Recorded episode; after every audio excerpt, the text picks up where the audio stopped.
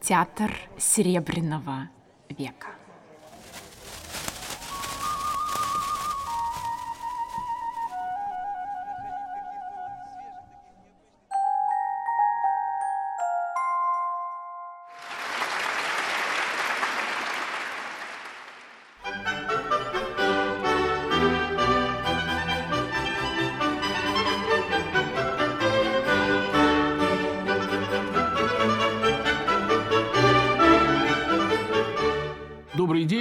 Александр Ласкин, искусствовед и литератор. Значит, мы с вами продолжаем разговор о театре Серебряного века. Значит, и мы сегодня поговорим о трех великих спектаклях Мерхольда, о трех его, о трех его шедеврах. И в конце прошлой лекции мы с вами уже начали говорить о Дон Жуане, его великом спектакле, премьера которого состоялась 9 октября 2010 года. И сейчас мы этот разговор продолжим. Мы говорили о том, что спектакль игрался при включенном свете в зрительном зале. Мы говорили о том, что Мерхольд выдвинул просцениум максимально он как бы достигал первого ряда, и таким образом он перекрыл оркестровую яму, так сказать, и действие игралось в основном вот на этом самом просцениуме. И мы говорили, мне кажется, про то, что в этом спектакле было три главных героя. Понятно, Дон Жуан, понятно, Сгонорель, и третий герой Арапчата. Некоторое количество, так сказать, по-моему, их было около 20 совсем юных людей, которые возникали в самых разных э, местах сцены, которые, э, значит, создавали такую праздничную кутюрему. И самое главное, что они э, при первой же возможности помогали персонажам. Кому подать э, бокал с вином, за чьей спиной стать сапахалом. Вот как бы, так сказать, они были гораздо вот на такого рода действия. И надо сказать, что наиболее предупредительно они были к Сгонорелю Варламову. И вот почему они были предупредительны к Сгонорелю Варламову, мы сейчас с вами попытаемся поговорить.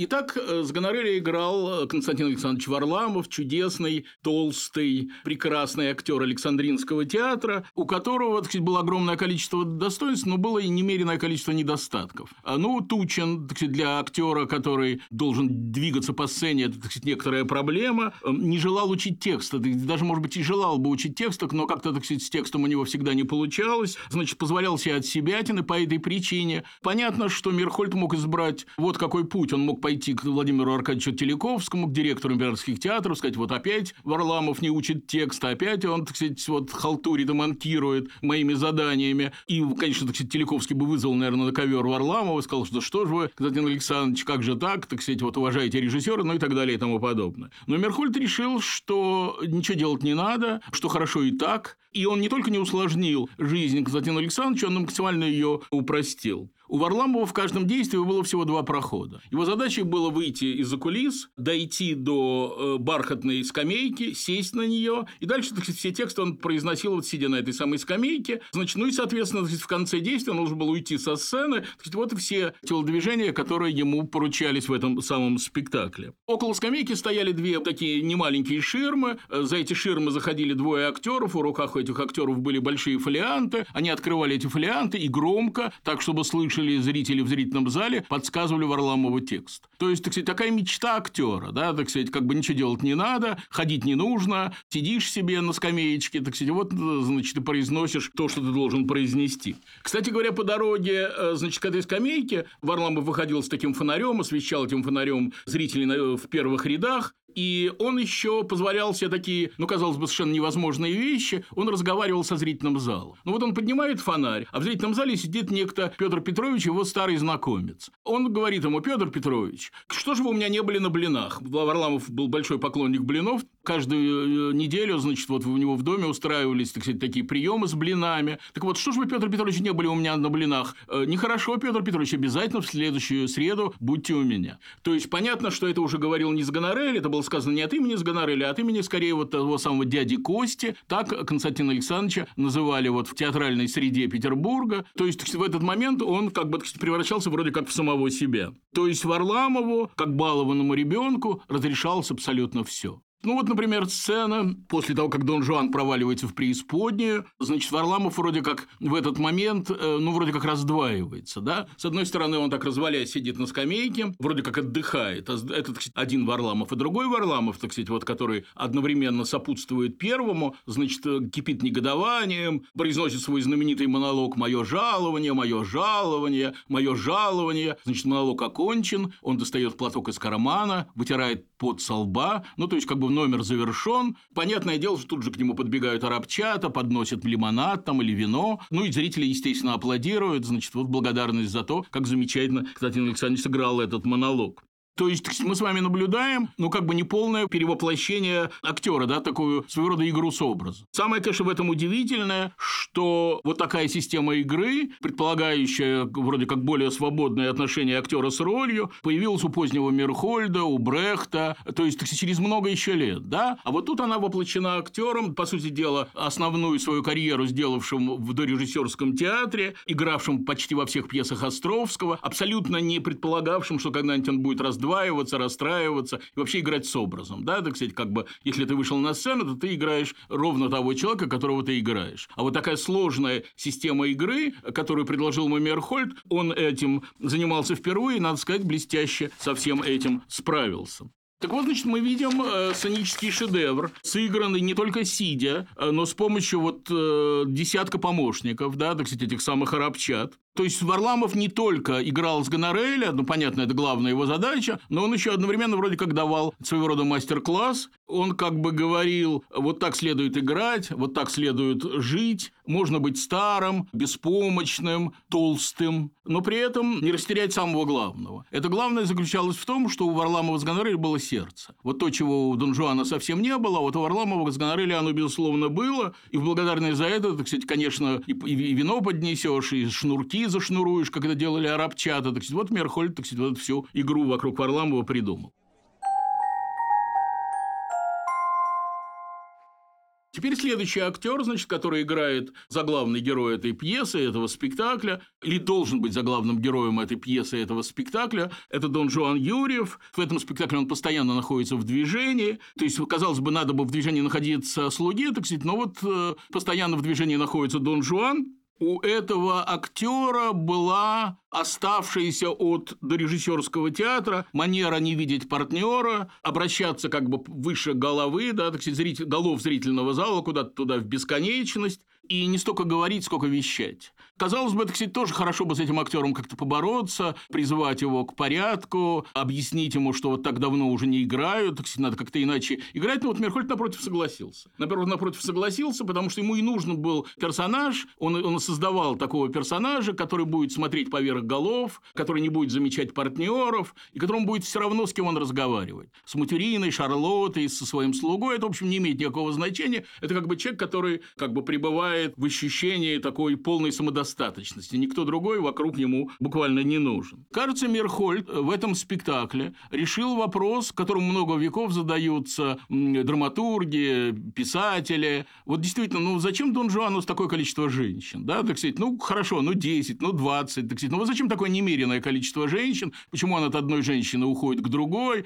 Почему, так сказать, каждая победа для него обозначает как бы вот возможность сменить партнершу? И ответ этот, по-моему, совершенно замечательный исчерпывающий. С точки зрения Мейерхольда, Дон Жуан своих партнерш не различает, ему все равно с кем, да, так сказать, как бы для него нет разницы между этой женщиной и другой. Вот, например, сцена Матюрина и Шарлотты. Там есть такие две барышни, значит, Матюрина стоит по правую кулису, Шарлотта стоит по левую кулису, а Дон Жуан, значит, перебегает от одной к другой, половину монолога он произносит для одной барышни, а второй половину для другой. Хотя этот монолог обращен вот исключительно к Матюрине зрения. То есть, так сказать, в общем, ему все равно, так сказать, он как бы, ему, для него эти женщины, ну, вроде как на одно лицо. А для Варламова с Гонореля не только люди на сцене, это уж безусловно, но даже люди в зрительном зале, вспомним Петра Петровича, к которому он обращался, существует в единственном числе. Вот это необычайно важно и существенно. Вот за это Варламову с Гонорелю огромная благодарность, так сказать, от режиссера и, значит, арабчат. Кстати говоря, учитывая, что мы с вами разговариваем в музее Ахматовой, я не могу не сказать о том, что Дон Жуан и Арабчата попали в поэму без героя. Да, так сказать, мы с вами помним эти замечательные строчки «Все равно приходит расплата», «Видишь там за вьюгой крупчатой», «Мирхольдова Арабчата». Затевают опять возню. Как видите, значит, Мерхольдова Рабчата рифмуется с расплатой, и Анна Андреевна, конечно, тут точна, как всегда, да, так сказать, как бы тут каждое слово э, абсолютно на месте, потому что действительно Рабчата вроде как запускали механизм спектакля, который стремительно двигался к неотвратимому наказанию. У Рабчат была еще одна задача, они как бы определяли ритм этого спектакля. Чем больше они носятся по сцене, чем их больше, чем в более разных местах эти самые Рабчата возникают, тем тем стремительнее э, действие движется к развязке. Так вот, спектакль отстаивал человеческие связи. Этих связей не существовало для Дон Жуана, но без них не мог существовать Сгонорель. И Мирхольд, так сказать, вот последняя благодарность Мирхольда Варламову Сгонорелю в этом спектакле. В четвертом действии мольеровской пьесы Сгонореля нет. И, в принципе, так сказать, э, если бы Мирхольд был так добр, то Варламов мог сесть в пролетку и отправиться домой. Как бы ему, так сказать, лишние полтора часа в театре были уже в его возрасте возрасте тяжелы. Но Мерхольд потребовал, чтобы Варламов оставался в театре. И более того, так сказать, в архиве императорских театров я видел докладные, значит, что Варламов пишет, что вот он просит его отпустить, так сказать, а Мерхольд настаивает, что нет, ни в коем случае, так сказать, он, мне не, он необходим мне в последней сцене. Вот Сгонорель по праву первого лица выводил всех персонажей. То есть он первый, не, не Дон Жуан, он, он выводил, кстати, и Дон Жуана тоже, а вот именно Сгонорель. Вот он лучший, он самый сердечный, и вот, так сказать, ему за это вот значит, этот самый заключительный парад вроде как в его честь.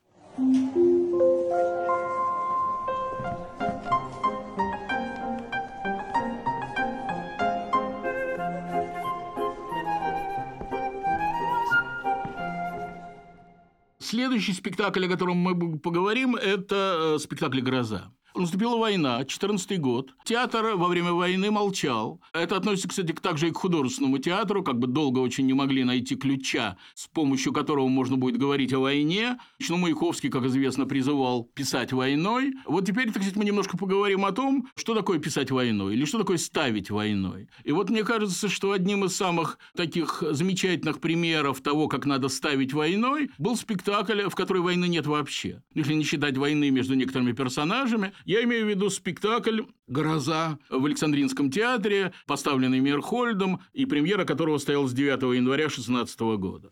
Казалось бы, какие тут могут быть проблемы? В Александринском театре замечательно знают, как ставить Островского. Более того, сказать, некоторые александринцы считают себя и свой театр своего рода домом Островского, так же, как артисты Малого театра считали домом Островского, собственно, Малый театр. И в этом театре имели вкус к тому, что они называли разговорами с кренделями. Это вот когда сядут два артиста, так сказать, вот начнут, так сказать, играть Островского, да, вот его, так сказать, затейливые диалоги но Мерхольц как бы с первой же репетиции, так сказать, вот такой простой путь отверг. Он объявил, что он не потерпит пейзанства, что он ставит Островского как русского Шекспира, и он находит отпору не вот не в знаменитой статье Виссариона Белинского, которую мы с вами изучали в восьмом классе, если мне не изменяет память, про грозу, про значит, луч света в темном царстве, а опору он находит вот, значит, в статьях Аполлона Григорьева, замечательного русского поэта и критика, значит, который считал, что слово для разгадки Островского, это я цитирую Аполлона Григорьева, не самодурство, а народность. То есть Мерхольд претендовал на другой масштаб и на небытовое звучание того спектакля, который он ставил. Итак, представьте себе город Калинов. Да? Вы помните, что действие Островского происходит в городе Калинове. Вот этот Калинов сияет довольством и чистотой. Декорация Головина, на удивление, праздничная, хотя вроде бы, так сказать, никакого праздника по тексту нету. Значит, и праздничные еще и костюмы персонажей. Вот это страшно любопытно. Значит, вот, предположим, сумасшедшая барня, помните, там есть такая героиня, значит, она, во-первых, появляется с двумя лакеями, которые несут за ней шлейф. Да, у сумасшедшей барышни есть шлейф, вообразите себе, ну, примерно как у Екатерины II, значит, на площади Островского. И к тому же она, значит, вот эта самая сумасшедшая барыня напоминает, так написал один критик, пиковую даму. Кабаниха, которую принято представлять как такую мужеподобную даму с такими неженскими, прямо скажем, манерами. Она такая солидная и, женственная дама в чепце. А Дикой, значит, тоже помните такого персонажа, он одет в роскошный европейский костюм, и в руках у него совсем даже не палка, а трость. То есть он ходит по Калинову, значит, вот в таком как бы праздничном наряде. То есть возникает такая совершенно благостная картина, которая заставила мемуаристов вспомнить о Бидермайере, об этом знаменитом немецком стиле, который был очень популярен в маленьких немецких городах в Австрии и в Германии. И вот эту самую картину благополучия, да, вот картину такого явного благополучия разрушало появление женщины с печальным взглядом. Когда на сцене в любом ее конце появлялась Катерина, которую играла Екатерина Николаевна Рощина-Инсарова, все вокруг насыщалось тревогой. Вот такой конфликт, с одной стороны, тревоги, с другой стороны, вот такого довольства и даже самодовольства. Вот, так сказать, на этом строился этот самый спектакль.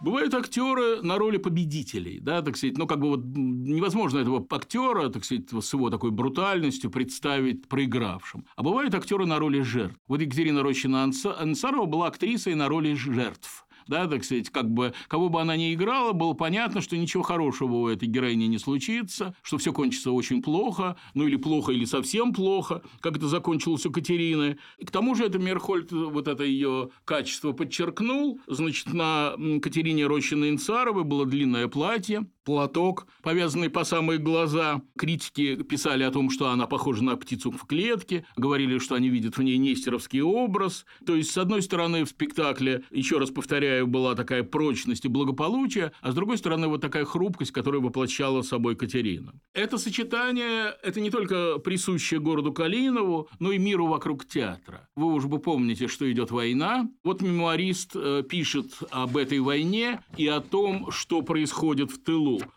Утром читаешь «Пал Белосток», а вечером видишь в ресторане веселых офицеров с милыми барышнями. Да, так сказать, вот такое удивительное противоречие. И вот Катерина, да, и вот тут Катерина в длинном, как я уже сказал, платье, в платке, э, повязанном по самые глаза. Конечно, Катерина была похожа вот на такую сестру милосердия, и Мерхольд, как видно, вот к этой ассоциации стремился. К тому же, какая-нибудь другая актриса, может быть, и не вызвала бы такой ассоциации, даже если она была бы так же одета, но у, у Рощиной Инсаровой был такой современный нерв. В Рощиной Инсаровой зрители, и, ну, конечно, в первую очередь зрительницы, узнавали самих себя. Э, Рощиной Инсаровой принято было подражать, копировать ее манеры и даже прически. Да, так сказать, вот такая актриса, действительно, вот она была похожа на, на зрительниц в зрительном зале. Да, и не только зрительниц в зрительном зале, но и вот на тех женщин, которые стали появляться в разных местах Петрограда, да, так сказать, которые спешили помочь раненым, да, которых уже было много в городе, ну и так далее и тому подобное.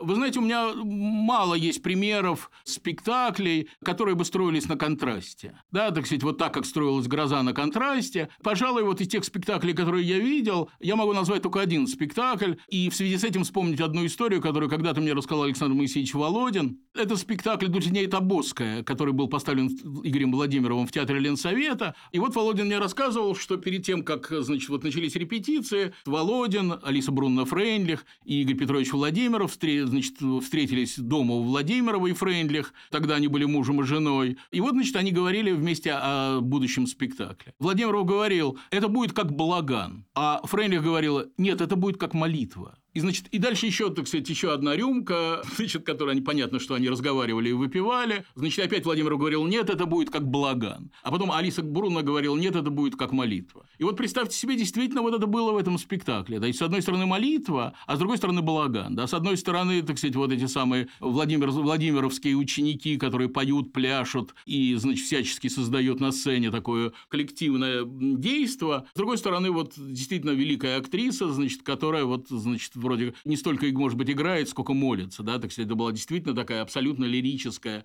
роль. И вот как бы вот такой парадокс был в этом самом спектакле «Гроза», да, который вот строился вот на этом самом конфликте между женщиной с такими печальными глазами, которую играла Рощина Инцарова, и вот окружающим ее миром. Кстати говоря, значит, вот примерно об этом, о чем мы сейчас с вами говорим, разговаривали на Царскосельском вокзале три великих поэта. Александр Блок, Анна Ахматова и Николай Гумилев.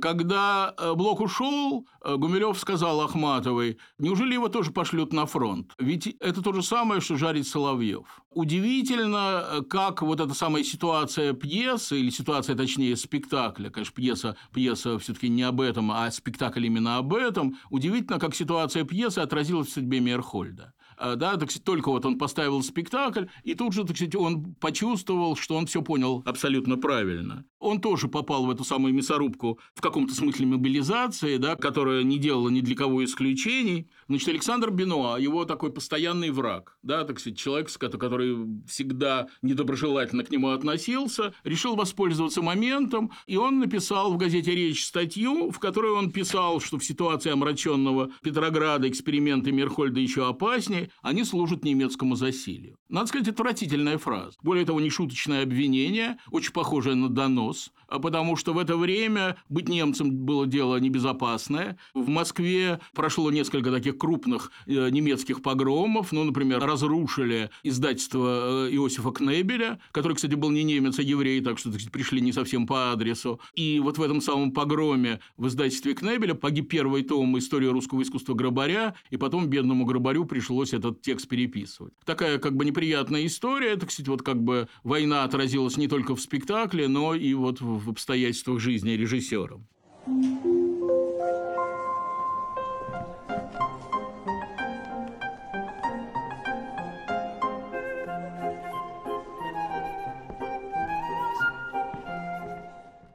И последний спектакль, о котором мы сейчас с вами поговорим, значит, называется «Маскарад». Это уже 17-й год.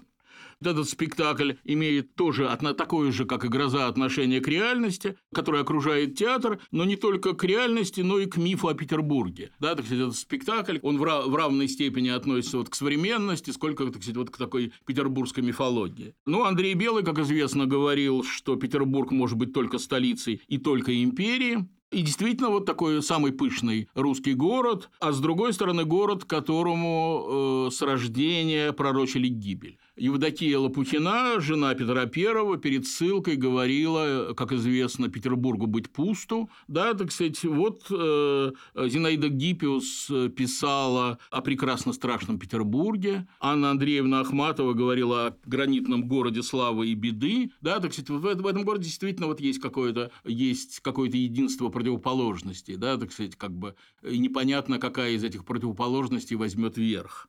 Чмерхольд поставил невероятно пышный спектакль. Спектакль стоил, мы знаем даже сколько он стоил, он стоил 300 тысяч рублей золотом. Александр Яковлевич Головин сделал 4 тысячи эскизов, и вот для чего были нужны эти 4 тысячи эскизов, мы тоже обязательно сейчас поговорим.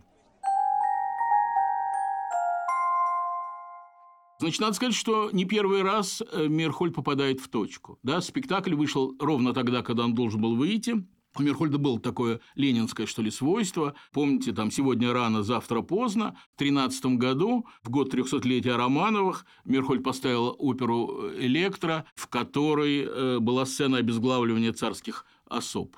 Маскарад репетировался очень долго, пять лет. Мерхольд вроде как никуда не спешил, и вдруг ускорился, необычайно ускорился, и спектакль вышел потрясающе вовремя. Он вышел 25 февраля 17 года, в первый день начала Второй русской революции. В этом спектакле, как и в «Дон Жуане», э, Мерхольд соединил убранство сцены и убранство зала. Значит, вот такая трагедия в рамках, в рамке праздничности, как написал критик. И впервые в главном императорском театре, Александринском театре, возникала тема империи. Это был спектакль как бы не, только, не столько о ревности, не столько о, об Арбенине и Нине, сколько вот об империи, да, о конце империи. Это был спектакль, который подводил некий итог вот этому самому имперскому периоду русской истории. Тут было абсолютно все, что вот в этой самой строчке Гиппиуса прекрасно страшном Петербурге, то есть было и прекрасное, было и страшное, была и роскошь, и нервность, и устойчивость, и неустойчивость. Вот на этих самых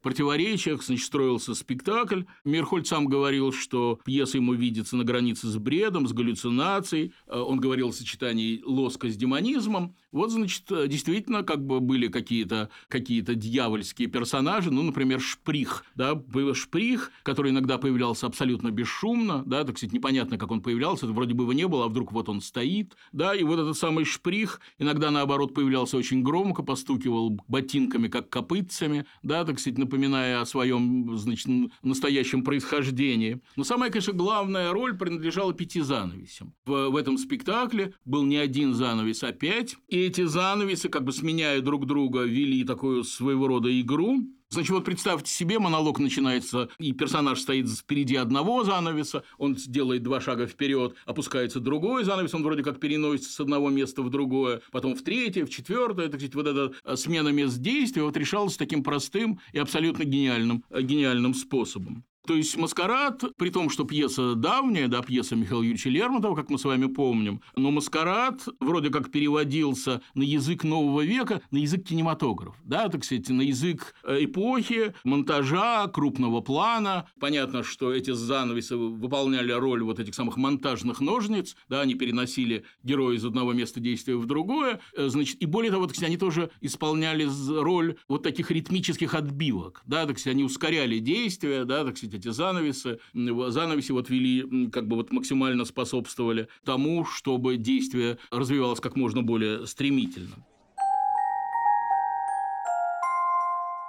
Зачем Головин сделал 4000 эскизов, почему каждый предмет в этом самом спектакле делался заново, да, вот казалось бы, все можно купить, да, так сказать, Петрограде еще не забыли, как делать хорошую мебель, да, так сказать, можно было просто вот купить готовую мебель, и, так сказать, все было бы отлично. Вместе с тем Мерхольд вот действительно настаивал на том, чтобы никаких настоящих вещей, чтобы все вещи были сделаны как бы вот ровно для этого спектакля и ни для чего другого, Головин, вот, как я уже сказал, нарисовал 4000 эскизов, то есть каждая вещь вот имела как бы свое лицо, свою особенность и была не похожа ни на какие другие вещи, значит, вот такого же назначения. То есть, как видно, Мирхольду и Головину нужен был некий сдвиг, некое нарушение пропорций. Да? Вот, например, там бумажники. Да? Так сказать, ну, что, что, что, что, за хитрость в бумажнике? Да? Но тут, так сказать, специальный бумажник, раза в два больше, чем вот те бумажники, которые лежат у нас в кармане с вами. Или, например, карты. Да? Так сказать, тоже как бы мы все представляем карты, но вот тут тоже, так сказать, карты немножко другие. Так сказать, они раза в три, в четыре больше обычных карт.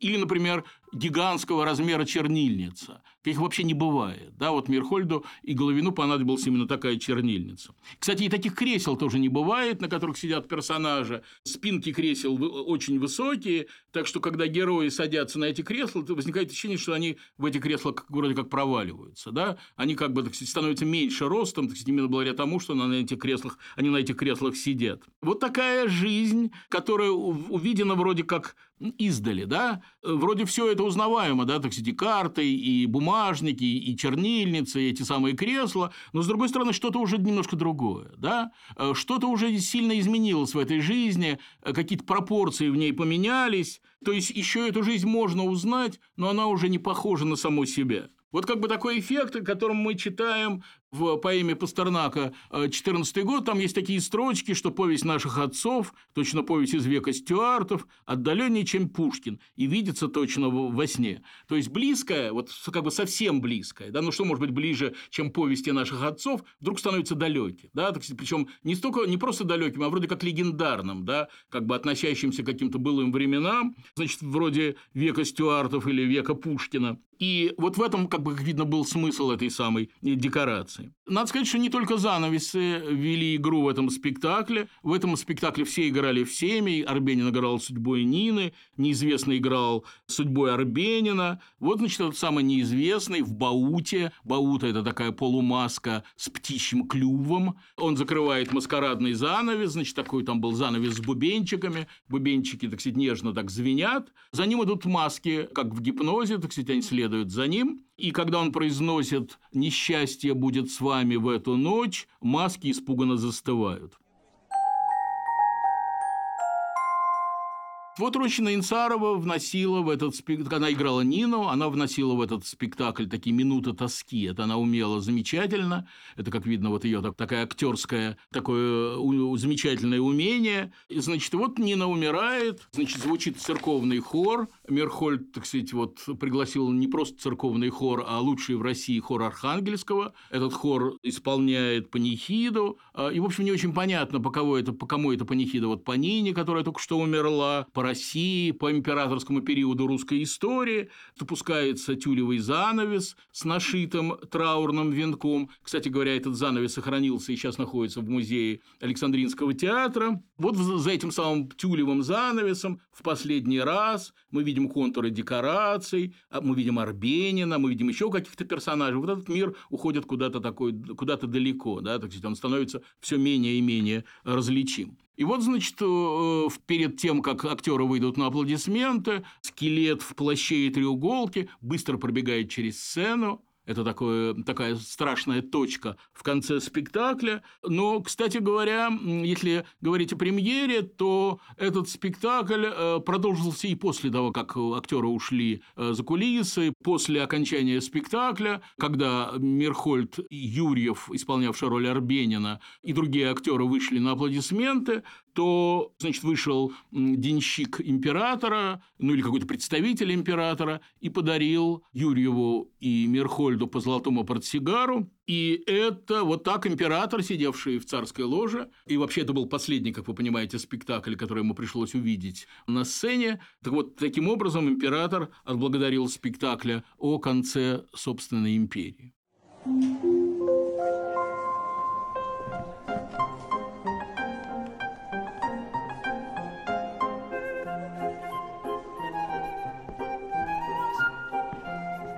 Значит, можно играть с залом, как, он, как Мерхольд играл в Дон Жуане, про это мы с вами говорили, и можно вступить в игру со страхами зрителей. Казалось бы, э, совсем отвлеченный спектакль, ну, какое он имеет отношение вот к событиям, которые происходят на улице, но вместе с тем этот спектакль стал частью вот этого самого омраченного Петрограда, если воспользоваться словами Александра Бенуа, частью петербургского пейзажа. Вот Александр Рафаэлович Кугель, лучший, наверное, критик этого времени, написал э, об этом спектакле, что в самом начале его рецензии сказано, что в отдалении стреляли и просили хлеба. Да, как бы это имеет отношение к спектаклю, потому что если спектакль о конце империи, то вот он, он и про это тоже. Во время генеральной репетиции в зале была Ахматова. Она пришла на спектакль вместе с Борисом Анрепом, своим другом. Да, и вот приятельница спросила у Ахматовой, а как вам, мол, спектакль? Это уже, уже в 60-е годы этот вопрос был задан. И Ахматова, сказать, которая была гением вот таких коротких э, отзывов, коротких реплик, коротких и исчерпывающих реплик, я бы так сказал, э, сказала, там было слишком много красного дерева. И, кстати говоря, вот этот скептицизм Ахматовой понятен, потому что понятно, что в общем, юность ее прошла в Одессе,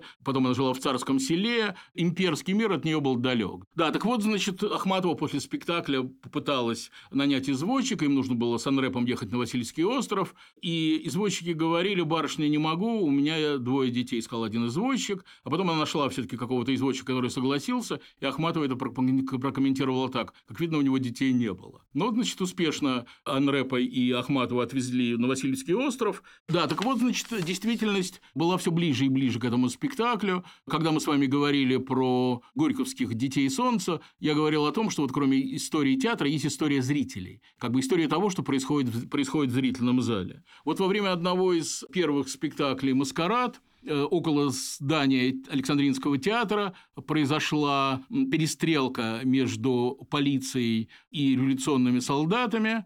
И мимо шел некий мирный человек, он торопился по своим делам, он понял, что ему тут не место, он открыл э, дверь в Александринский театр, вбежал, думая, что таким образом он спасется. Какой-то солдат подумал, что он вот как бы принадлежит к... Ну, тут непонятно, был ли это из числа полиции, этот человек относился к полиции или, наоборот, к революционным солдатам, значит, вот за ним побежал кто-то из э, вот этих перестреливавшихся людей, и этого человека застрелил в фойе Александринского театра. То есть, так сказать, в, буквально во время спектакля «Маскарад» состоялось убийство, произошло убийство. Кстати, одновременно шли э, другие мерхольдовские спектакли, например, «Шла гроза», И в конце этого спектакля, значит, Рощина Инцарова, Катерина, как мы с вами уже говорили, должна была сидеть на таком вроде как пеньке и, значит, вот э, произносить свой монолог. Э, ну, понятно, так сказать, э, она выполнила эту мерхольдовскую мизансцену, повернула голову в сторону кулисы и увидела, что в кулисе стоит некая халда, такая толстая тетка и лузгает семечки. То есть смотрит спектакль из, из кулисы и при этом, значит, вот лузгает семечки, то есть занимается самым привычным для нее делом, как видно. Во время антракта Рощина Инсарова потребовала собрать всех э, людей, которые обслуживают спектакль, и спросила, кто пустил эту халду, значит, за кулисы Александринского театра. На что один из рабочих, который, как видно, значит, вот был не чужд каким-то революционным взглядом, сказал, что теперь еще кричать нельзя, сказал Рощина Инсарова, теперь еще все равны. «Ах, теперь еще все равны», – сказала Рощина Инсарова. «Ну так и играй вместо меня, если ты, если ты всем равен». Значит, вот тоже как бы еще одна точка в истории театра Серебряного века. После этой точки начинался уже другой театр, а, и начиналось другое время. Мы с вами знаем, что Мандельштам дважды хоронил Петербург, Петроград в стихах 20-х годов. Петрополе прозрачно мы умрем, писал он, твой брат Петрополе умирает. Действительно, как бы вот, значит, вот это время, время, одно время заканчивалось, и начиналось какое-то другое. Вообще с хронологией Серебряного века есть очень много проблем. Ну, понятно, как, что век этот начался, ну, примерно в конце 90-х годов XIX века. Понятно, что, наверное, все таки он кончился вместе с выстрелом «Аврора», но при этом, так сказать, все-таки огромное количество людей Серебряного века продолжали жить. Жить, писать, э, ставить спектакли, работать. И вот как бы произошло то, что, о чем гениально сказал Юрий Николаевич Тынянов в начале, на первой же странице его великого романа «Смерть Вазир Мухтара». Там есть такая строчка, что людей 20-х годов настигла тяжелая смерть, потому что их век умер раньше них. Понятно, что люди 1920-х годов читали эти слова как обращенные к самим себе. До 1938 года дожил Станиславский, до 1941 года дожил Мерхольд, до 1938 Мандельштам, до 1965 Ахматова. Вот, кстати, Елена Шварц в своих воспоминаниях о похоронах Ахматовой написала о том, что с ней вместе хоронили Серебряный век. То есть Серебряный век давным-давно закончился, но все-таки, так сказать, в лице Ахматовой он в каком-то смысле продолжался.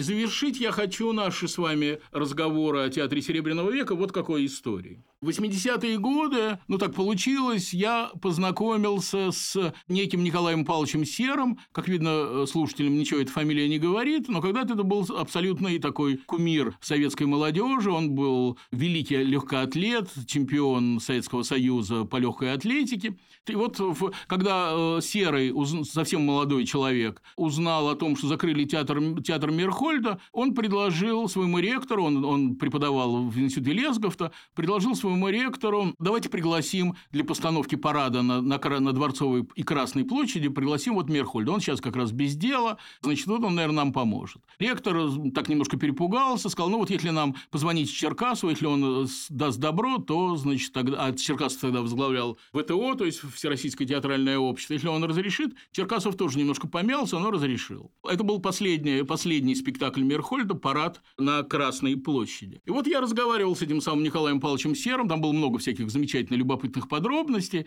но вот одна подробность, которая вот нам с вами сейчас важна. Во время репетиции парада Мерхольда арестовали, и он оказался вот в сталинской тюрьме, где он и погиб. И доставлять этот самый парад пришлось самому Серому. У него не было никакого опыта, как у режиссера, но он две недели провел рядом с Мерхольдом. Это, как видно, было своего рода образованием, потому что впоследствии Серый стал самым известным не только вот знаменитым спортсменом, но и постановщиком массовых праздников. То есть он стал режиссером, да, так как видно, вот эти две недели рядом с Мерхольдом, они определили определили его судьбу. Так вот, я спросил Николая Павловича, Николай Павлович, а вот было ли что-то, что вот э, о чем Мерхольд вас просил сделать, или что он предполагал сделать, но что вот в эту самую окончательную редакцию, которую вот вы, вы завершали, не вошло? Он говорит, да, говорит, там был один очень любопытный момент, и ну, я понимал, что, наверное, это было бы интересно, но это совершенно никто бы мне этого не разрешил. Я говорю, а что? Ну вот вы представляете, вот и идут эти колонны, да, ну как положено во время физкультурного парада, значит, а, а за ними идет Орликин. То есть Мерхольд хотел в этот самый парад вести человека из своего прошлого. Ну вот вообразите себе, на трибуне товарищ Сталин, товарищ Молотов, товарищ Каганович, и они машут, значит, этим самым физкультурникам, которые идут, значит, в этих самых стройных колоннах, а за ними идет Орликин, который машет товарищу Сталину, товарищу Кагановичу, товарищу Молотову. И, конечно, так сказать, это такой привет из прошлого, да, так сказать, привет от прошлого, привет из Серебряного века, в котором Мерхольд был одним из первых лиц.